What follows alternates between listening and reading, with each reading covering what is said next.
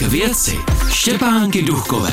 Dobrý den, vítejte u pořadu k věci. Naším dnešním hostem je ředitel Pražské zoologické zahrady Miroslav Bobek. Dobrý den. Dobrý den. K věci. Vás eh, čeká spousta nových projektů. Mohou to i návštěvníci vidět, protože se na některých místech mohutně staví. Ten velký projekt, takový zásadní, je nová expozice Arktida. Tak jak už se hodně začalo stavět? No ještě se nezačalo stavět, to předbíháte, eh, protože teprve eh, nyní prošlo navýšení těch prostředků, protože pochopitelně během covidu ty stavební práce zdražily. Prošlo radou hlavního města navýšení prostředků na stavbu eh, této, této opravdu velkorysé expozice.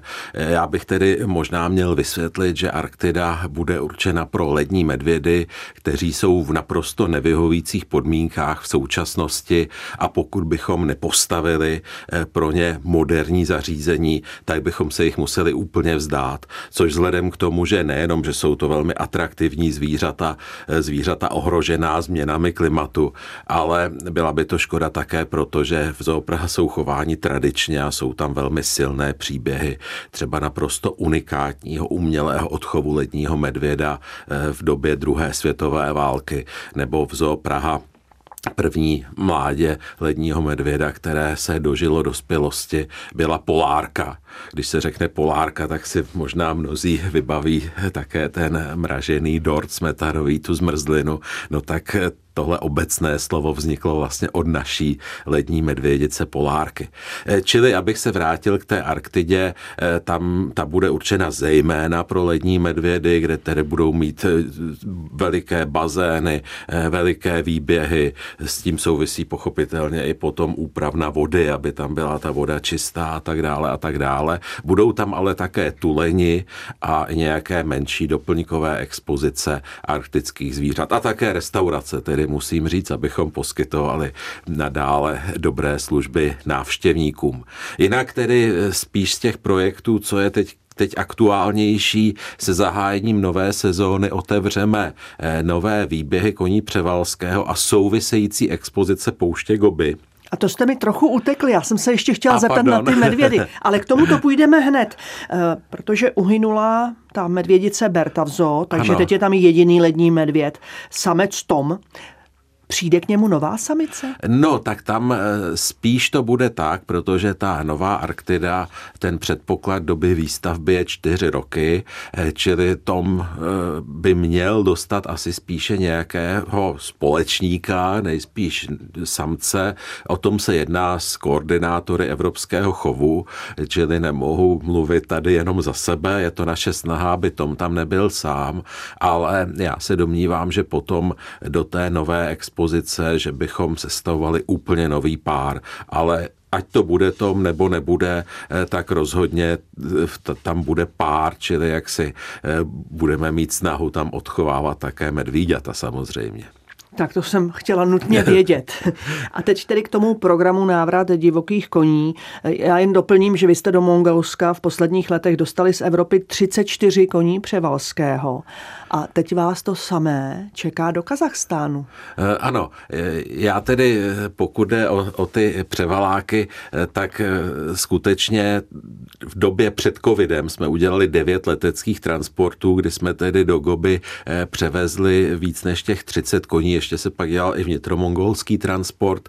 Tam jsme už pak dospěli ale k závěru, že vlastně není potřeba tam dávat další koně do západního Mongolska, protože ten jejich počet tam vzrostl na víc než 400 už potom. Oni ti naši koně totiž měli 100 potomků nebo víc než 100 potomků, což tedy beru jak i pravnoučata tam jsou. Čili, čili je to velmi úspěšné. Je tedy pravda, že tam ta početnost zase poklesla během minulé zimy, kdy byl dzul, kdy byly ty podmínky nepříznivé, nicméně ta populace je života schopná.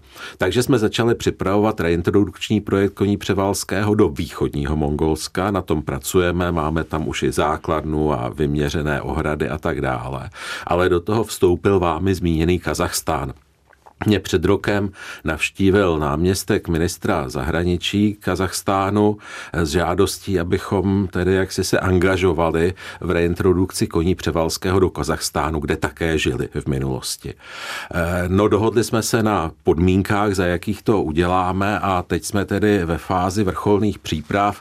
Vybrali jsme lokalitu, eh, tam ta eh, místní ochranáři tam postavili ty aklimatizační ohrady, je tam zázemí, máme máme vybranou přistávací plochu pro letadla, máme tedy přislíbena od eh, armády, máme přislíbenou možnost používat ta letadla, čili v květnu, pravděpodobně v květnu by se měl uskutečnit transport dvakrát čtyř koní eh, právě do oblasti Altindala, čili Zlaté stepy. No a teď se můžeme vrátit do Prahy, kde budujete novou expozici právě pro tyto koně. Ano, ano. A to je tedy v jaké fázi? Teď to můžete dokončit. Jo, takže otevíráme na zahájení nové sezóny, čili poslední březnovou sobotu tuhle expozici. A jsou to nejenom tedy jaksi nové výběhy a stáje koní Převalského, ale také doplňkové expozice Goby, na tom jsme se zastavili předtím, kde tedy představíme některá zvířata, která žijí vedle Převalského Valáku. Eh, budou tam tedy voliéry s manuly, s těmi takovými kočkami nádhernými, divokými a bude tam, budou tam i drobní savci, různí plazy, no a samozřejmě nesmí tam chybět ani Olgoj Chorchoj slavný. Kde Ten... ho chytíte? Škoda, že jsme v rozhlase ten nevěřící pohled, jak to jsem ani nečekal, že bude tak intenzivní. No, to je delší povídání, ale Olgoj Chorchoj, to je samozřejmě legenda. Paradoxně víc, víc česká než mongolská. Opravdu? Ano, je to tak. Eh, Mongolové to moc neznají, za to Češi ano. A já jsem začal se pídit po tom, jak to vzniklo celé. Je pravda, že tedy mongolové vždycky byli hodně pověrčiví, čili ten kořen skutečně je z Mongolska a napsal poprvé, alespoň co tedy se mi podařilo zjistit, o Olgoji Chorchojovi šéf paleontologické expedice americké, která v Mongolsku působila mezi válkami. A napsal to, že ho slyšel jako vyprávění o tom, že je Olgoj Chorchoj obří červ, červ. obří červ, který usmrtí člověka na dálku. Od tohoto američana to po druhé světové válce obsal pro změnu ruský paleontolog, ale ten už to psal jako beletry. Takže vyšla povídka o Olgoji Chorchojovi, kdy tedy je, že Ženя vyběhl na Dunu. Náhle padl zasažen jakýmsi bleskem. Oleg chtěl vyrazit za ním, ale mongolský průvodce roztoril zpátky. Neběhej tam, nechoď tam, Olgoj Chorchoj zahubí i tebe. To se přeložilo do češtiny a samozřejmě, jako, jak byly e, intenzivní vztahy s Mongolskem a jsou do dneška, tak spousta záhadologů začala pátrat po Olgoji Chorchojovi. No, vynechám teď jak si všechny e, další peripetie, které k tomu jde vyprávět. Podstata celé věci je, že ten Olgoj Chorchoj, tedy schrňme si, to má být červ, má se vyskytovat v Gobi, v písečných dunách. No asi a, metr. A to, a to, no nebo i víc, to se liší a e, má se objevovat hlavně, tuším, v květnu, v červnu. No, v Gobi, ono v Mongolsku není moc hadů. A v Gobi, jenom v Gobi, jenom v některých částech Gobi žije hroznýšek tatarský, což je had, který ale se zavrtává do, do země. A vidět bývá v tom květnu, červnu tak jako nejvíc někdy dorůstá i atypických velkých rozměrů. To je kolik? No tak třeba já nevím, normálně je kolik, 40 centimetrů a může být větší o dost. A hlavně, jak se zavrtává do toho písku, jak je poměrně tlustý a má tupou hlavu, protože jako tou hlavou ryje hmm. a tupý ocas. Takže to je ten předobraz, předobraz Olgoje Chorchoje a tohoto hrozníška tatarského, tedy tam budeme také, také kromě jiného představovat. Tak a bude k tomu taková legenda? Popíšete tam uh, tuto legendu? No tak jak dlouho jsem vám to vyprávěl? Celý pořad bude Olgoj a to, no jsem, tak... a to jsem řekl jenom zlomek. Samozřejmě nějak to tam popsáno bude, ale spíš to budeme potom, eh, potom ventilovat i jinými způsoby, než jenom na nějaké tabuli. No tak v tom případě já volně od tohoto červa přejdu ke kapibarám, které eh, jsou na, na sociálních sítích snad nejpopulárnější zvířata. A je pravda, že vás návštěvníci doslova bombardovali, abyste do Prahy kapibary přivezli?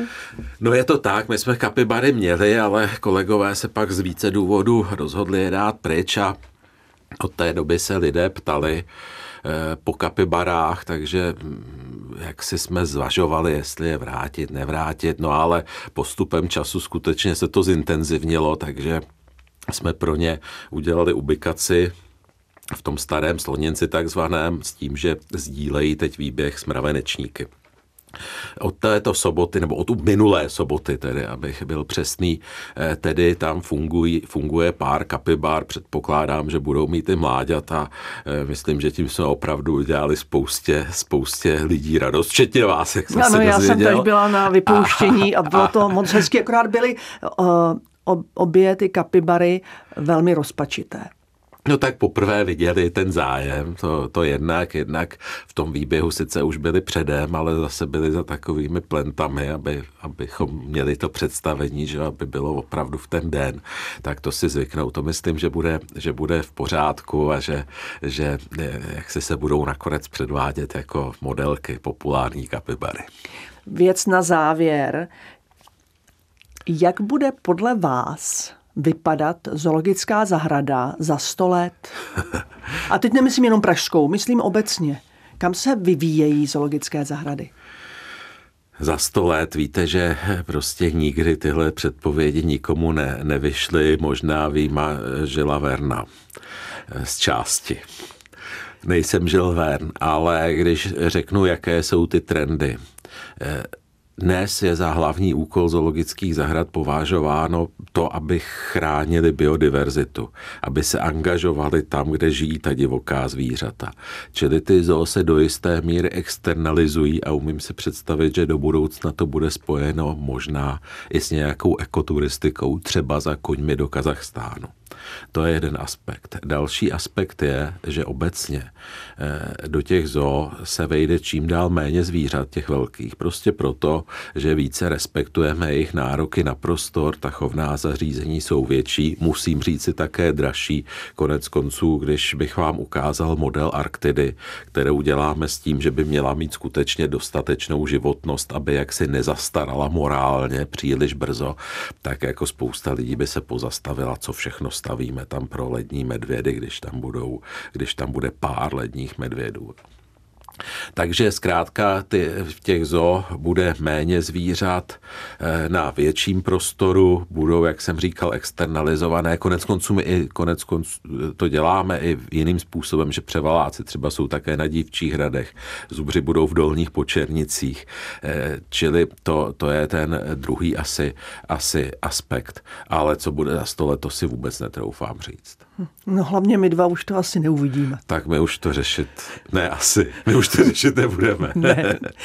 Já vám, pane řediteli, děkuji, že jste přišel do pořadu k věci. Naschledanou. Já děkuji vám, naschledanou. Naším hostem byl ředitel Pražské zoo Miroslav Bobek. Těším se příští týden u pořadu k věci. Naslyšenou.